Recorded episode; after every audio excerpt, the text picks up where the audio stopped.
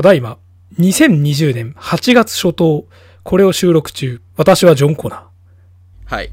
というわけで、2020年8月、まあ夏始まりぐらいですかね、に撮っております。なぜ今、時勢を言ったのかっていうのが、今回のね、話のテーマのネックですね。そう、あの、まあ、令和、あの、第2弾となる仮面ライダーセイバーが発表されました。先週ですかね。そうですね。この撮ってる時期から。まあ、あの、これをね、うん、聞いてらっしゃる人、ていうか、まあ、俺たちも多分聞くんですけど、あの、聞いてんのが、うん、まあ、わかんない。半年後か1年後かわかんないですけど。そうなんですよ。いつになるかわかんないから、まあ、俺は、俺たちはまだ本編を見る前に、あの記者会見とか発表情報だけを見て、こう思ってたぜっていう記録ですかね。あそうですね。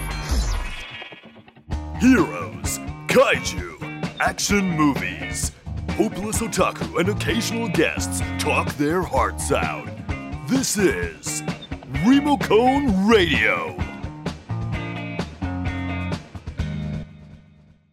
どうすか？第一印象は？仮面ライダーセイバー。そう。まあ、なんだろうね、ほんとパッと見のビジュアルから言うと、仮面ライダーってウルトラマンと絶対差別化するために真ん中に角あんまりつけないよなって思ってたのに、今回、がっつりあるよねって。確かにあの、あんまり真ん中に、まあ、角というか、トサカというかみたいな、そうそうそうそうそうあるやつってあんまいないっすよね。俺多分、意識し、あの、なんと印象があるの本当の、轟とかゴーストとかそのものと。あ、確かに確かに。うん。でもあいつらだって、鬼の角みたいなもんじゃん。要するにゴーストとか、轟とか。だから、トサカみたいな、あんながっつりした、ウルトラマンみたいな生え方してるデザインっていうのは、仮面ライダーがむしろ避けてきたデザインだから、確かに。おついにそれをやったかって気はしました。アキラさんどうです？俺はそうっすね。あの、まあ、本当にパッと見の印象ですけど、まあ、スーパー戦隊っぽいなっていう。まあ、うん。まあ、あの、全体の作風としてスーパー戦隊っぽくて、もっと言うと、うん、あの、なんかあの、アジア圏で作られてる仮面ライダーフォロワー系特撮っぽい。ああ、わかる。わかるわかる。言わんとしてることがすげえわかる。っていう、まあ、雰囲気ですけどね。うん、仮面ライダーを参考にして作ってる感があるよね。そうそうそうそう。そう初代ライダーとかそういうわけじゃなくて、仮面ライダーっていう今までシリーズの番組をどっかが独自にブラッシュアップして作った感じがある。そうそうそうそう。うん、まあなんかあとその、まあ本当にね、色とりどりのライダーたちがいて、うん、あの、色とりどり、ここまでなんかその、主人公がね、赤で、でサブライダーが青で、なんか色とりどりっていうところで、あとなんか PV になんか、テトムみてえなのが、うん、あの、ガオレンジャーのテトムみたいなのが。懐かしいね。はい、そう、だから、あの、もうわかんないですよ。これ、第一、あの、まだ始まってない時点で俺テトムみてえって言ってるけど、後々全然違ったじゃねえかっていうのもあるかもしれないですけど。黒幕だったじゃねえかと思う。そう。だこれちょっと恥ずかしくもあるね。後から聞かれたら。あ、それもある。あの、全然違うじゃねえかっつって。そう。まあね、それもね、醍醐味ということで、この新ヒーロー発表時に、なんつうんだろうね、この、やいのやいのさ、楽しみを膨らますわけじゃん、期待と不安が。その話ですよ。うん、その話をするだけオタクが楽しいっていう。そのスーパー戦隊っぽいって言いましたけど、要するにそのなんか、うん、まあ、仮面ライダーって、まあ、そもそもちょっとなんか、ひねったというかね。あの、うん、もう本当に元をたどると改造人間の悲哀とかですけど、うん、あの、まあ、ちょっとダークさのあるね、感じだったんですけど、まあなんか逆にその直球のヒーロー前としてる方が、まあ、大人に受けるんじゃないかなっていうのもすごくあって、あよく言うじゃないですか、あの、子供はなんかバ逆に子供はバットマンが好きで大人はスーパーマンとか、うん、そういうなんか俺はヒーローだぞっていう方が好きっていう、うん。うんうん、なんかなんだろうね。あのあとちょっとその話も関連するか分かんないけどなんか平成ライダーってまあ初期第1期ってやつかな、はいはいはい、クーガからティケイドまでがまああれを全体的にくくれということがそもそも無理な話なんだが、だか？ら今、そう、でも今思うならば、やっぱまだどこかで怪奇色的なものはちょっと背負ってたよね。まあそうですね。明確に人が殺されたりするライダーが多いんだよね。まあなんだかんだそれ明るいライダーでもありますよね。そう。ちょっと生産だって、で、電王ぐらいなんだよ。そういうの絡んでないのって本当に。電王も、あれですよね、結構なんか、うん、あるか。実はまあ結構悲惨な話ではあるけど、まあまあ、パッと見ね、あの、脱臭されてるじゃないですけど、う。ん、見えないでも後半、後半になるとだんだんライダーシステム残酷さみたいな話になってくるからさ、結構その、そう、まあ、言うて大幅大まかに言うとちょっとあのなんつうの悲惨な話とか残酷な話っていうテイストがやっぱり平成ライダー1期って多かったなっていう印象があってで逆に2期ってちょっとなんつうのかなあのまあよよく言われる喋るベルト問題みたいなこと言われるけどさ要するにちょっとこう、なんつうんだろうあの平成ライダー1期で培ったものをよりこうやるためになんつうのまあオーズとかのねベルトのね高虎バッターみたいなやつから特に顕著になったけどなんかそういう木をてらいすぎて、すごい、どんどん変な方向に行っていくみたいな。で、その究極が自由みたいなとこあったじゃん。確かに。うん。だから、で、ゼロワンって、まあ、ね、まあ作品自体の是非は置いといて、あの、とりあえずパッと見のデザインで言うと、やっぱ普通にかっこいいんですよ。ド直球にかっこいいですね。そう。あバッタだし、なんでこのメカニカルで、で、しかも無駄のないこうシンプルなデザインで、かっこいいじゃんって、普通に思えて、で、セイバーも、まあ、むシンシンプルではないんだけど、普通にかっこいいじゃんっていう路線はついてるよね。うん。なんかもう木をてらうのちょっとやめたのかなって気がする。まあ、そうですね。なんか、うん。あ、なんか、あ、なんか、あんま見ないビジュアルだなとは思いますけど、そう、思うんだけど、かっこいいはかなっこいい。例えば、オーズとか、ね、フォーゼとかウィザードぐらいのノリだったら、もっと多分セイバーってふざけてた気がするんだよね。うん。うん、なんか、もっとおちゃらけたさ、変なフォームとか使ってたと思うけど。まあ普通にかっこいいじゃん。まあ、まあ、仮面ライダーとか見慣れてない、ヒーローの見慣れてない人も、ああ、なんか剣を使って、こう、なんか真面目に戦うヒーローなんでしょみたいな、見える説得力あるよね。か顔に仮面ライダーって書いてあるとかさ、そういうのじゃないじゃん。うん。まあなんか一応あの、デザインもすごいクレバーというか、あの、例えば、そのさっき言ってたあの、頭にあるトサカみたいなやつも、なんか剣に見えるんだけど、横から見たらなんか羽ペンみたいな形になってたりね。ああ、そうそうそうそう、あの、なんかね、あの万年筆の先端みたいに見えるね。そうそうそうそうだから、剣とペンをかけてるのが分かりやすいね。なんか文豪にして剣豪でしょ？そうそうそうそうキャッチコピー。あれもどう生かされるのか？喋るベルトで言ってましたけど、次はだからうん、大塚明夫が喋ります。ねえ。そうだよ。だから大月明夫だからさ、あの、なんつうの、聞いてたい声じゃん。あれだけで。大塚明夫のナレーションってかっこいいからさ。あの、めっちゃ呼び捨てにしましたけど、あの、これあれですからね、あの、これ結構ね、声優さんの話とかするときに、あの、俺迷うんですけど、さんっていや、つけるよ、つけたいけど、ただ、この呼び捨てはあれなんですよ。手塚治虫とか、うん、そういうことなんですよ。あの、ね、もっと言うと、織田信長みたいなあ。織田信長、そうそうそう、それと一緒。歴史上の偉人のように、もう、レジェンドすぎてレジェンドそうそうそうそう普遍化されすぎて、だって、木村拓哉さんって言わないじゃん。キムタクってキム言うじゃんタクです。敬意を込めた、あのそう、呼び捨て、呼び捨てっていう言い方、捨てるっていう言い方あれですけど、マイケル・ジャクソンさんって言わないよ、あれ。そう、だからあれですよ、あの、ほうんら、それこそあの、仮面ライダーゴーストとかと一緒で、あの、うんもうさん付けじゃなくて英雄になってるんですよね。もはや。やその存在、レジェンドという存在になってるっていう。そう。だから、もう一般こ、一般固有名詞のように呼んでしまう、ね。大塚明夫という名詞なんですよ。なんだこれ。そうそうそうそう。なんだこのエクスキューズ。うん。はい。まあまあ、まあね大塚明夫ナレーション、いいっすよね。変身ベルトが今度は明夫さんだから、しかもナレーションも明夫さんだし、全開だよね。あの、あれ藤木さんですよね、なんかあの、文豪のライダーだから、なんか本のちょっとあらすじを読むみたいな、あれ俺、ちょ。っと膝を打ったぐらい、あの、すごうくん。ハマっててよかったなと思って、あ、この手があったかと思って。うん。てか、ぶっちゃけほら、なんとかブックとか作るのさ、実はさ、ディケイドがちょっとだけやったじゃん。ちょっとだけ。けやりましたよ、ライドブッカー。ねブッカーってあれさそう。なんか、なんか生かしきれてねえなってすげえ思ったの。ディケイドのコンセプトって。そう。まあ、カードに集集約しようとして頑張ったんだろうけど。だから、なんかそこをちゃんと掘り下げて、本のテーマにしますって言ってくれたところは、なんかこう、分かりやすくて痛快で、ね。アイテムとしても、なんか、プログライズキーってよくわかんないじゃん。かっこいいけど。まあ、確かに。うん結局あれ何？か、うん、そうそうそうそう。なんか、なんかよくわかんないデバイスでしかないんだけど、で、あの、まあ、平成ライダーのほら、コレクションアイテムってさ、今まで、特に、まあ、ダブル以降かな？ディケイドダブル以降から、そのカートリッジを交換してて、それがコレクションアイテム化するっていう商法がね、定着したけど、その中で言うと、本って意外と盲点だし、あの、わかりやすいんだよね。だって本棚に並べるじゃんっていう。確かに。絶対本棚出るでしょ、あれ。ライドブッカーの棚。あー背拍子で並べられるやつ出絶対出る。そう。プレミアムバンダイイで出る。そう。で、何冊で本が抜けるの。てかさ、もういっそのことさ、そういうところからさ、抜いてさ、装備してほしいね。カシャああ、確かに。あの、バラバラバラバラバラって出てね、カチャカチャカチャって抜いて。あの、俺でも本で思っすごいいいなと思ったのが、なんか、あれですね、なんかヒロイン役というか、あれがあの、ファッション雑誌かなんかの、へえ、あ、そうなんだっ。ていう役で、なんか、あの、だから雑誌とか、まあだから本ってほら、よく小説とか言われるけど、確かになんか、例えば図鑑とか、なんか雑誌とか、そういうのも本っちゃ本だから、うんうんうん。だからそういうのもなんか入れてくれたら、ちょっと、ああ、なんかいい本要素っすよね。。ね確かに。そうそうそうそう。なんか、これも本には変わりないからっていう。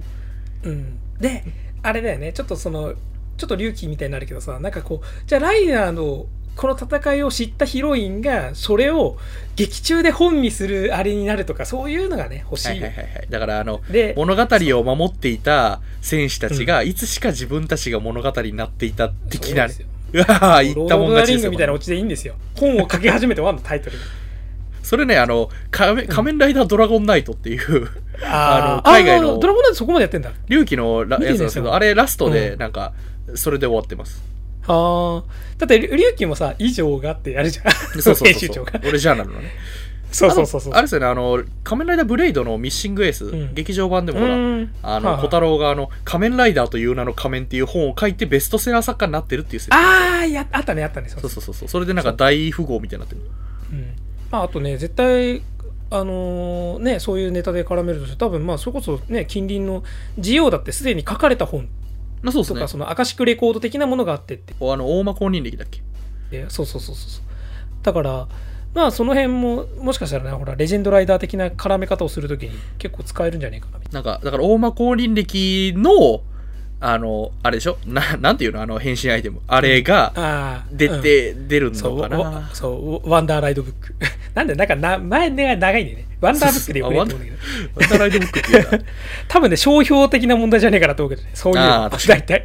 ワンダーブックもう取られてるから、ワンダーライドブックにしちゃったっていう。あ、でもなんか、それで言ったらね、なんかもう言ったもん勝ちですけど、無限にできますね。それこそテレビくんのさ、なんならそれが出るんじゃない？テレビくんワンダーライドブック。そうだ、テレビくんとテレビマガジンそれぞれにつけられる。う。そう。いやー、それ。ハイパーホビーとかもでききるぞ、これ。大人向けのやつ。それでさ、あの、ほら、宇宙船とか。何冊か入れて変身するじゃないですか。うあれでさ、ん。テレビくんとテレビマガジン、最強じゃん。最強じゃないですか。あれさ、言ったもん3冊入るよね。3冊入る。だから、まあ、なんか宇宙船とかでいいんじゃないですか、3冊ね。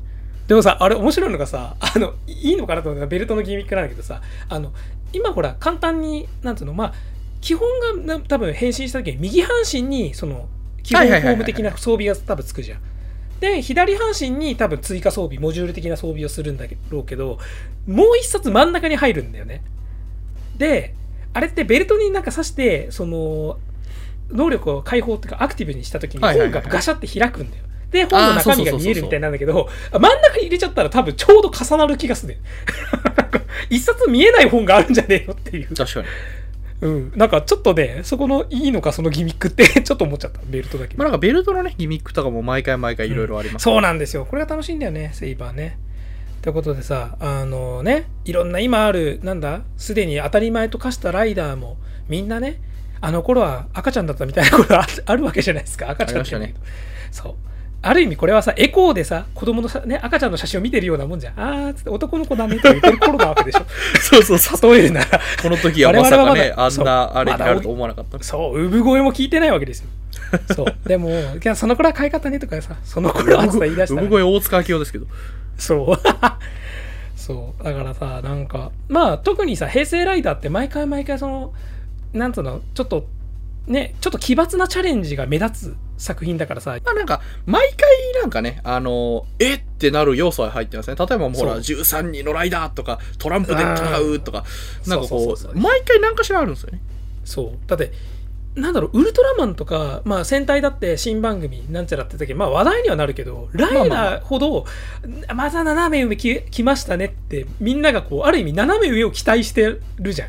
戦隊とかウルあのウルトラ以上に。そうですね。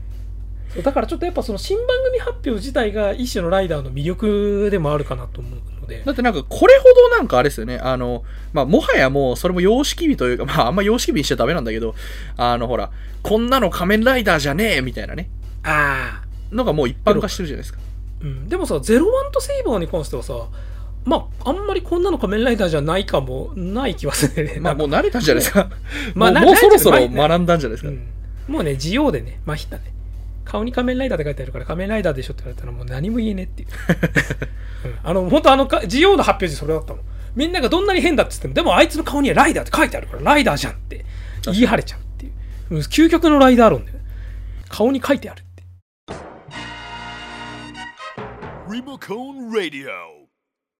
新ヒーローのやっぱり発表って毎回ありますけど、うん面白いねあれ。印象が違ったりもいいし。なんか今までその、うんこれがめちゃくちゃ印象に残ったみたいなライダーって言います。まあ、ライダーじゃなくても別に何でもいいけど。まあまあまあライダーかな主にこの話してもまあ結局だからさっき言ったように、それは新発表で、新番組なんとかかんとかって言ってドカーンと来るのってやっぱライダーでかいんですよね、衝撃。うん、ライダーの醍醐味ですから。でやるとやっぱりさっきもちょらちらっと上がったけどまあヒットは隆起ですかね。龍騎ね龍騎もだって顔も当時めちゃくちゃ言われてましたもんね、なんか焼肉屋の網みてえとか言われてたり。そう。そうそうそうフロントグリルとか言われてたし。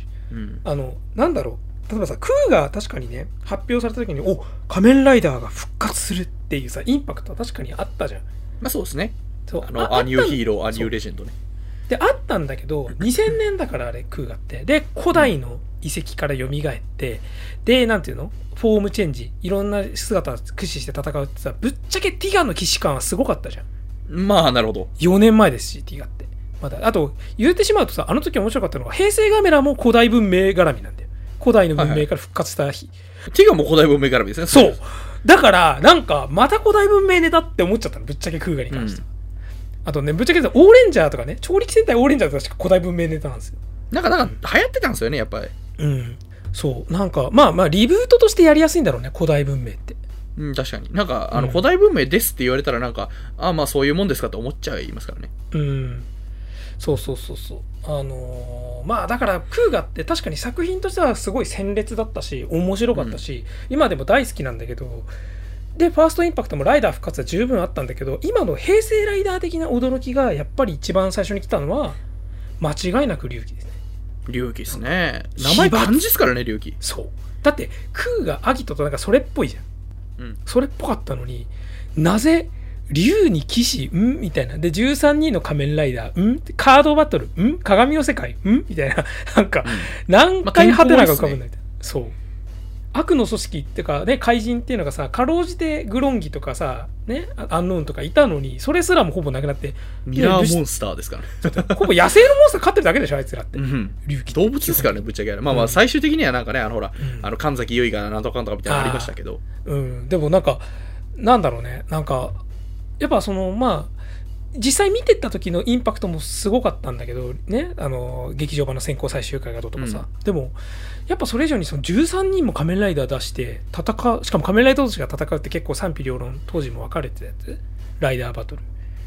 あれもすごいインパクトあったから、で、そこからやっぱそういうのを期待するようになったしね、次のライダー何やるんだろうっていう。確かに。うんなんかどういう風に驚かせてくれるんだろうっていうのは結構ありそうますそうそうそうそう。でもぶっちゃけセイバーまでそれ続いてる。うん。実際その例えばその龍騎が、まあ、例えばカードバトルは遊戯王だったりとか、うん。そのモンスターをテイムというか刺激して戦うっていうのはまあなんかあのポケモン、うんデジモンだったりとか、そうそうでバトルロワイヤルがどうとかさそうそう絶対さいろいろネタを言っていけばさ分解していけば確かに当時の流行りなんだけどねあとはもっとざっくりこれを流行りって言っちゃダメなんですけどあの例えばそれぞれの正義っていうところはなんかほらあのあー。911のテロ後の話だったりとか。それはもう語られてるしね今じゃね。そうそうそうそう。っていうのはあったりとかしますけど。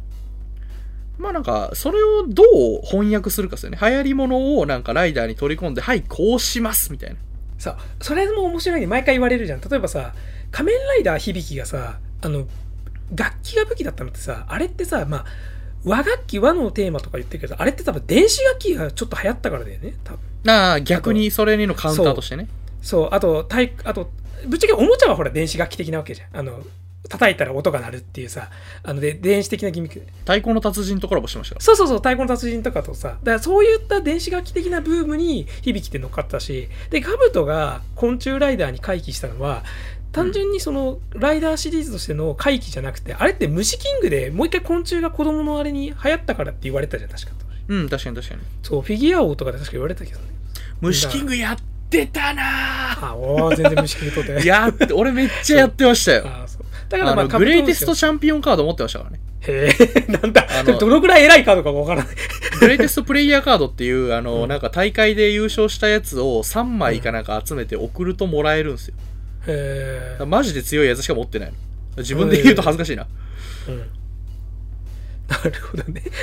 グレイテストチャンピオンカード。グレイテストチャンピオンアキラってもう。はい もうそれ次から名刺にしてほしいぐらいでさ、つって。俺はえあのグレイテストチャンピオンっつってあのビッグバンセオリーのほら、ジャスティスリーグのカード出す感じで。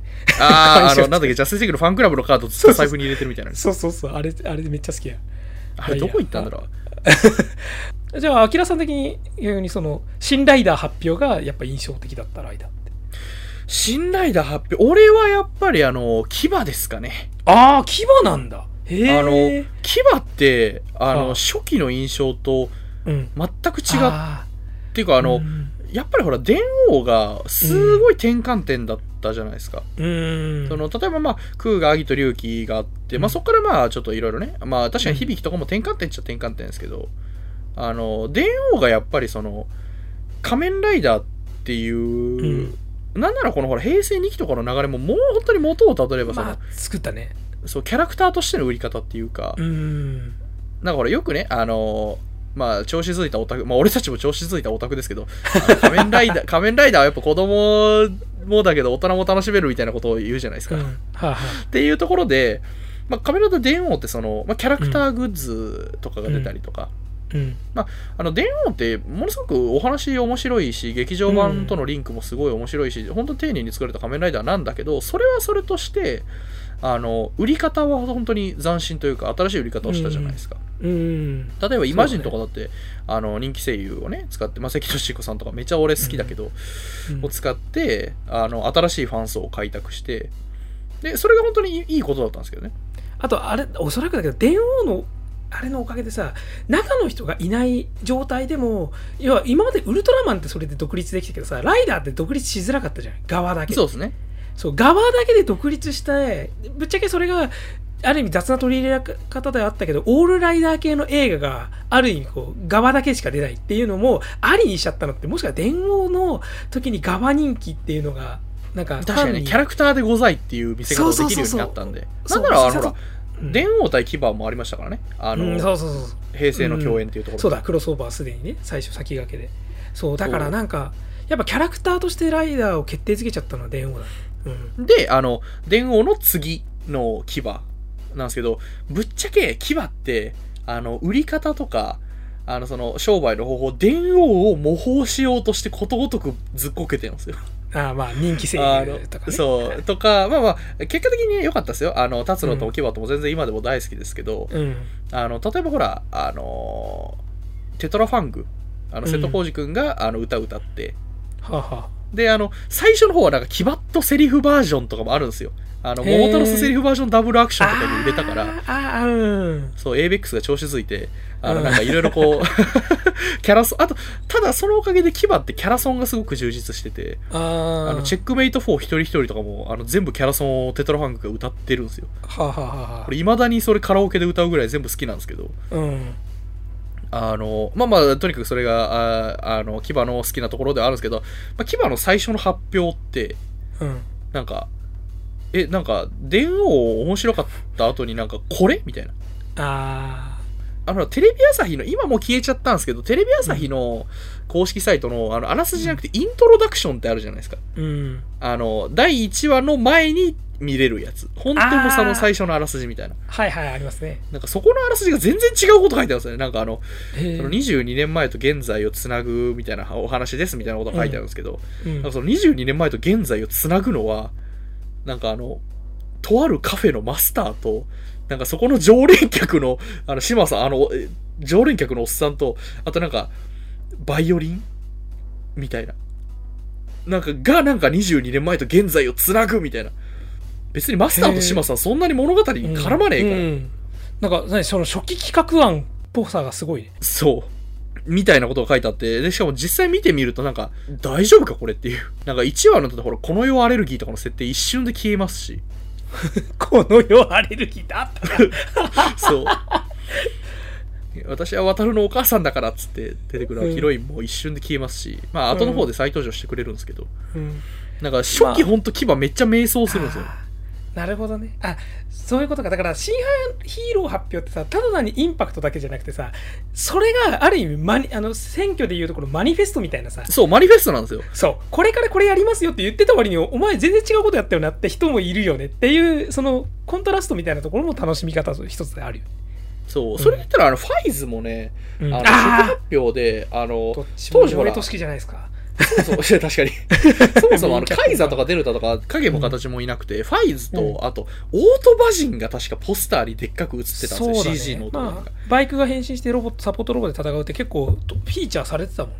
そう、ベルトの奪い合いより、なんかそっちの方が確かフィーチャーが最初でかくて、そうだね。なんかロボットが仮面ライダーの横にいるんだけど、何これみたいなのはすごく記憶に残ってる。あとまああれはあれは結局そのすでにあの当時からも言われてたけどさあのまあ本当の初期企画段階だと旅物になる予定だったみたいなのあったじゃんファイズって確かまあはいはいはいはい。うん、だから、なんかそれをちょっと売りにしてた気もするね。あとほら、あの、最初のさ、予告でさ、あの、結局、マリが変身しようとして失敗してるあーあの、くだりをすっげえ繰り返し見せたりとかさ、そうそうそうそう。初の女性ライダー誕生かみたいなね。そうそうそう。ままあね、ファムがね、いたけど、テレビシリーズで、むおファムが来たから次はテレビシリーズやるんだってちょっとワクワクさせて。まあ、うん実際さ、ファイズって、ある意味、ファイズがすごいなっていうのは、まあねその、ライダーがさ、男性女性関わらず誰でも変身できちゃうからさ、あれはすごいんだけどさ、そうそうそう。でも、なんか、なんだろうね、なんか、確かにそれも印象とだいぶ違うね。結構そういうのもいるわ。うん。まあ、それも醍醐味なんだよ。あの、初期設定よりと見終わった時のイメージのさ。うん全然ありありますね。すっげえある。うんそうだ逆になんだろうなやっぱあとそれをさちゃんと貫いたなっていうのはそれはそれで偉いなと思うしうん。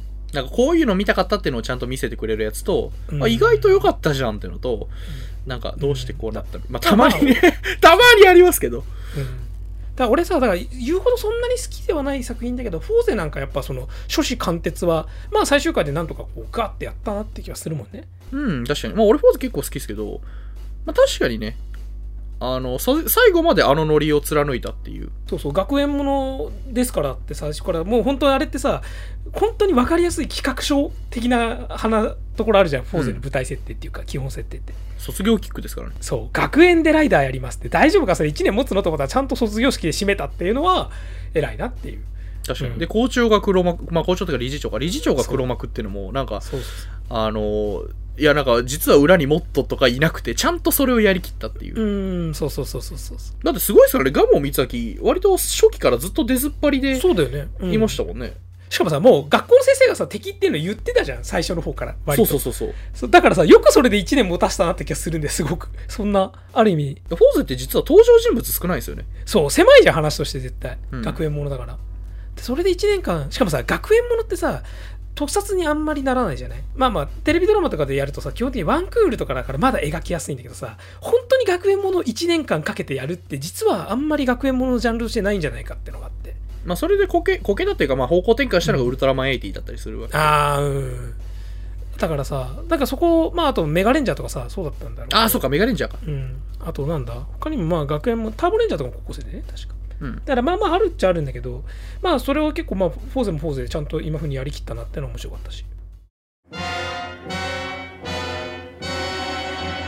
リモコンラジオ新ライダーの発表といえば、まあ、ぶっちゃけなんだかんだ切っても切り離せないというか、のが、あの、あれですね。いわゆるなんか、自動縛れとかさ。ああついにね最近ツイッターでほぼ三子合同で表明を出してましたけど。そう、テレビくんとテレビマガジンと、あと宇宙船ですね。そう。あの、今出たっていうところに俺結構意味があると思っていて、あそうだね。うん。それこそなんかほら、掲示板とか、まあ、はい。でかいところだと自動縛りじゃなくて、例えばあの、うん。仮面ライダーディケイドのオールライダー対大ショッカーのすげえリーク事件とかありましたけど、あああったっけ。あの、SNS 時代になって、やっぱりその、ネタバレっていうものの概念がまたちょっと俺変わってきたなと思ってて。う、ーんそうだね。掲示板とまた違うね。そうなんか本当にほら、あの、よくね、なんか1億総発信時代とか言われるけど、うん。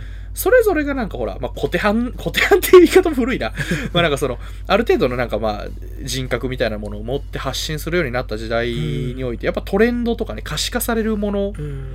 まあ、掲示板とかって、なんだかんだ、まあ、アングラっていうとね、あの、格好つけたみたいになりますけど、いや便所の落書きだからね。便所に行かないと見れないっていう。そうそうそう。っていうところだったのが、なんか本当にその、一般的なその、例えばホームページとか、公式ブログとかを見るのと同じノリで見れちゃうっていうテーブルに乗るようになっちゃったんですよね。そうですね。ネタバレ回避は難しいもん、SNS の方が、やっぱり。あと、オタクの悪い癖でさ、やっぱいち早く、まあこれ本当に野じ馬精神と基本変わらないんだけどさ、うんいち早くその情報を掴んだろ、みたいな、ああ、ありますあります。そこにマウントというか、なんつうの、まあ、我先にね、作品でもそうじゃん、試写会最初に見たみたいなのが、それ自体が一種の、なんだろうね、なんか優越感じゃなわかんないけど、なんか、なんかあるじゃん、そこでなんか、的なものが。絶対何かしらね。絶対あるんだよ、それが。俺が最初に掴んだぜって。そんなさ、最初に掴もうが何しようかさ、どうせみんな後で知るんだからさ、関係ねえじゃんとは思うんだけど。うん。まあ、大なり小なりやっぱね、なくはない。うん。でそれはぶっちゃけある意味掲示板文化からあったんだろうけど、それがさらにその SNS でよりやりやすくよりあとよりなんつうのそういったものをかきたてるようになっちゃったからさ確かに。悪魔合体してる部分あると思う絶対。まあ、なんかこの SNS 時代のネタバレ論の話は、ちょっと一回なんかまあね。腰を据えてね、この回でやりたい。その、その回をちゃんと置いてやりたいですね。あだからこれさらにね今ライダーの話で絞ったけどねさらにハリウッド映画とかもいろいろ。あの、撮影現場のリーク写真とかね。うん、うん。あねエンドゲーム絡みとそう、アベンジャーズエンドゲームの撮影現場リーク写真、あれ、結構ね、何年前ぐらい、2年ぐらい前とかにもう出てたのかな。あれ見なかったら多うんあと。分もっと驚いてたろうな。あと俺は MCU 絡みで言ったらやっぱりあれなんですよエイジ・オブ・ウルトロンが日本で公開遅れたからそのアメリカと日本で3ヶ月ぐらいのラグの間にシビル・ウォーの撮影写真がガンガン出てきてあれ一番良くなかったと思う。だってこいつら次戦うの喧嘩するの分かってんじゃんっていう状況でアベンジャーズ見て。ね、超嫌じゃないそれ。すげえ嫌だ。ね、なんか。あ、ストップストップ。ここれ以上言うとあの、またその話になっちゃうから。MC の話だからまあ、あのけど今回の、あのね、セイバーでなんでこのタイミングで出したかっていうところで、あ、一つうまいなってものがあって、あの、セイバーとほらテーマが、まあ、おそらく本になるじゃない、モチーフが。で、結局、あのあの手の情報バレって、まあ、ネットの流出とかいろいろあるけど、元をたどると結構雑誌とかだったり、紙媒体が多いんだよ。ベースは本ですね。雑誌の。そうでで紙媒体をもともとスクショっていうか写真ねパシャって撮ったのをネットに上げるっていうこと自体がそもそも著作権的にどうなのって話があるじゃん、うんそれがさらにネタバレと結びついてるんで確かに。だから本を大事にしようみたいな観点から言ってたんで確か宇宙戦艦とか、だからあそれは仮面ライダーセイバーのタイミングでやるべきことだと思ったすごく。本を大事にする。本を守るヒーローだから。ちょうどね、きっかけになってくれるっていうね。そう。あすごい面白いなって言い方はあれだけどあなるほどなって。いう、うん。だからちょっとセイバーその意味でちょっと好印象だったなっていう気がしますね。というわけで、今回はこの辺で。はい、はい。いやーなんか、あれですね、その、はい。1年後、2年後とかにこれ聞き返したときに、いや、この時はあんな面白くなると思ってなかったなーって言いっててー。いう方向に行きたいね。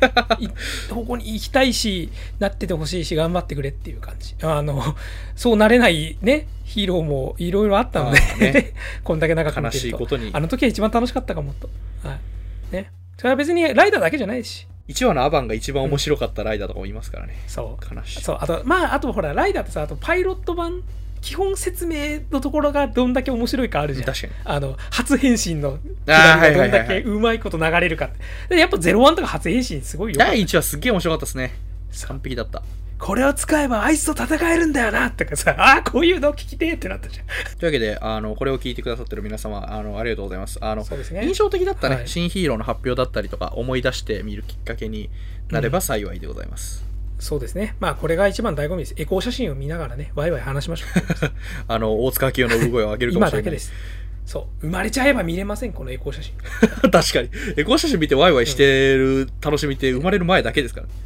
そうなんですよ、はい。だけど、あの、今回の感想だったりとか、あの、またいずれ喋ってほしいネタとかあれば、あの、ハッシュタグ、リモコンラジオ、カタカナ7文字でリモコンラジオまでよろしくお願いします。